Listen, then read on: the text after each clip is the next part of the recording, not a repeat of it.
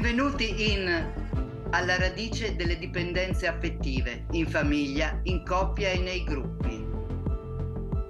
Un podcast della psicanalista Laura Pigozzi. www.laurapigozzi.com www.laurapigozzi.it Oggi vi voglio parlare della storia di Marilyn Monroe. Una storia che appassiona tutti ed è una storia che è stata rielaborata non senza critiche e polemiche da un film bellissimo e che riprende un libro altrettanto bello, forse ancora più bello. Il film si chiama Blonde, è un film del 2022 del regista Andrew Dominic che ha tratto appunto il soggetto dal romanzo Blonde di Joyce Carol Oates. Joyce Carol Oates, per chi ancora non la conoscesse, è una scrittrice canadese meravigliosa. Io la conosco da vent'anni e non faccio che spacciarla, nel senso proprio come dosi, dosi di sostanza buona ehm, agli amici e alle amiche perché credo che sia una scrittrice con una penna, come dire, incisiva, con una penna mh, mhmm, molto acuta e molto graffiante e quelle penne che ci vogliono per dire le cose come vanno dette.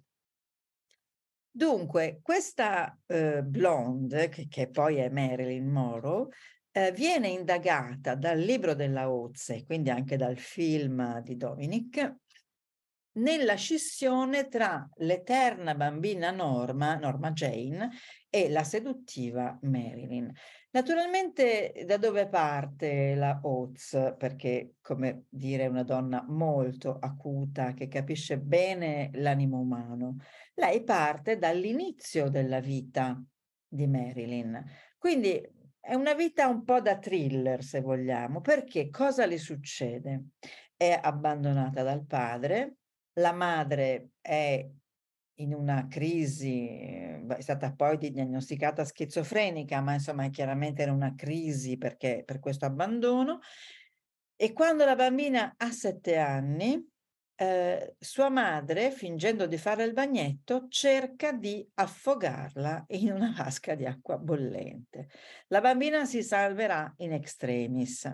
Dunque, il film e questo libro ma soprattutto il film, perché naturalmente il linguaggio film, film, cinematografico è più crudo in un certo senso, è stato molto criticato um, per varie faccende che adesso poi vi racconto, ma secondo me eh, la critica più, mh, mhmm, la cosa che ha dato più fastidio è stato il fatto di legare la tragica storia di Norma Jane e quindi di Marilyn al, all'inizio della sua vita, all'incipit della sua vita. Ma noi sappiamo che come nasce una vita, spesso questo tipo di nascita racconta poi di quello che succederà dopo. Quindi questo, questa marcatura originaria sulla vita di Marilyn ci dice qualcosa, soprattutto ci dice una cosa, ad esempio,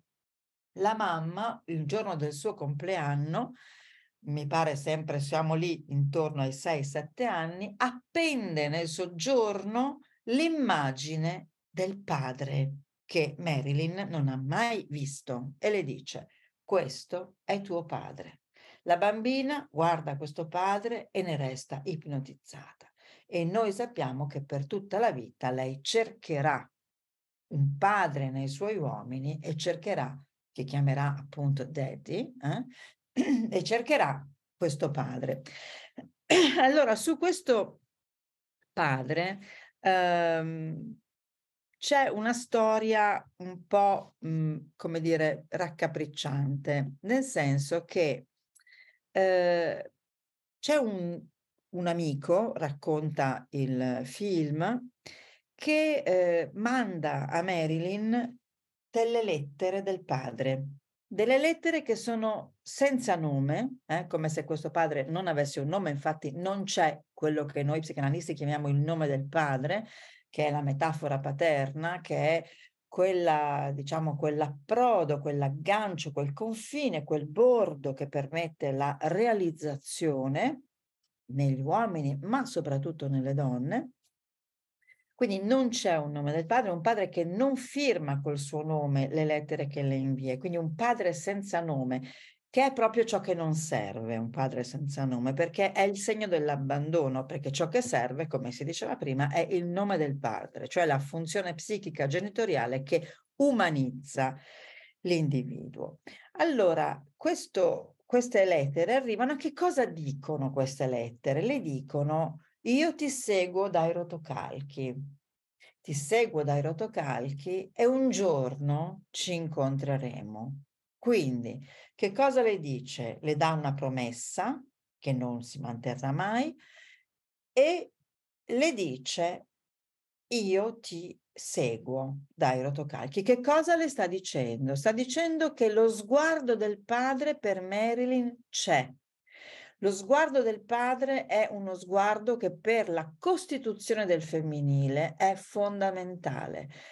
Lo sguardo del padre che dice per, a una ragazzina, a una bambina, quanto sei bellina, quanto sei carina, o anche quanto sei bella, perché no? È uno sguardo strutturante, chiaramente uno sguardo che deve essere lo sguardo del padre, non uno sguardo, diciamo, predatorio, no? Ma uno sguardo che struttura, che dà a una bambina una sua sicurezza, eh, sicurezza del suo corpo, per esempio. No? Quindi eh, soprattutto se il padre è valorizzato dalla madre. Ora, questo padre, perché abbandonico, con il suo ritratto dentro casa, era sicuramente valorizzato dalla madre. Quindi il padre che le scrive eh, ha per un certo periodo questo, questa funzione. Poi quando si scopre che in realtà non era il padre a scrivere, ma era un amico un amico di Marilyn che fingeva, poi questo amico si ammala e quindi prima di morire le confessa la, la, la verità, lì poi allora Jane, Jane Norma Jane subisce proprio un crollo, eh? quindi il crollo dovuto proprio a questo. Allora, ehm, questo per dire che eh, quello che non, quello che non si digerisce di questo film, eh, dunque vi, dice, vi avevo promesso che vi dicevo perché cosa è stato criticato. Allora, è stato criticato perché ha fatto inviperire l'inquadratura in cui c'è un aborto di, di, di Marilyn ripreso dall'interno della vagina. E allora qualche attivista ha pensato che ci fosse un movente antiabortista. Naturalmente è chiaro che è qualcuno che non conosce niente di eh, Joyce Carol Oates, che tutto è tranne che una moralista, anzi è proprio una persona all'avanguardia, una persona mh, mm, eh, assolutamente critica, con uno sguardo pungente sulla realtà, che certo non vuole, non prende ideologicamente partito, soprattutto non contro l'aborto. Allora, però diciamo che questo era un po' il timore, no? che questa che questa inquadratura potesse essere così cruda da eh, essere appunto un'inquadratura con un movente antiabortista. Però io a questo punto voglio ricordare una frase di Pasolini. Eh? Pasolini dice, ma chi è a favore dell'aborto? Nessuno evidentemente. Bisognerebbe essere pazzi per essere a favore dell'aborto. Io, dice Pasolini, mi sono pronunciato contro l'aborto e a favore della sua legalizzazione. Ecco, capite, no? Quindi quando noi pensiamo, quando noi pensiamo, dobbiamo pensare in termini eh, in qualche modo mh, mhmm, eh, complessi, non possiamo pensare in termini banalmente semplici, perché quello non è pensiero, soprattutto non è un pensiero che attiene all'umano perché, come Freud ci ha insegnato, nel nostro inconscio convivono eh, varie cose, anche molto in contraddizione tra loro. La seconda scena accusata del film è la scena della Fellazio a Kennedy. Allora, credo che non ci sia niente di eh, meno erotico di quella scena perché appunto il concetto è proprio la compiacenza pornografica del film. In realtà è una scena che è proprio quanto di meno erotico si possa immaginare e questo anche dal punto di vista dei maschi che lo hanno, eh, che lo hanno visto e che io ho interpellato.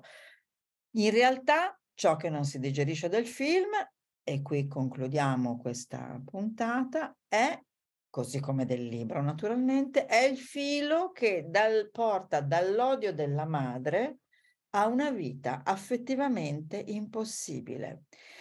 E il fatto che poi anche lo sguardo del padre da lontano si rivela poi una beffa. Avete ascoltato un episodio di Alla radice delle dipendenze affettive un podcast della psicanalista Laura Pigozzi. Segui il podcast e i nuovi episodi. Scrivi a Laura Pigozzi. Tutte le informazioni in www.laurapigozzi.com www.laurapigozzi.it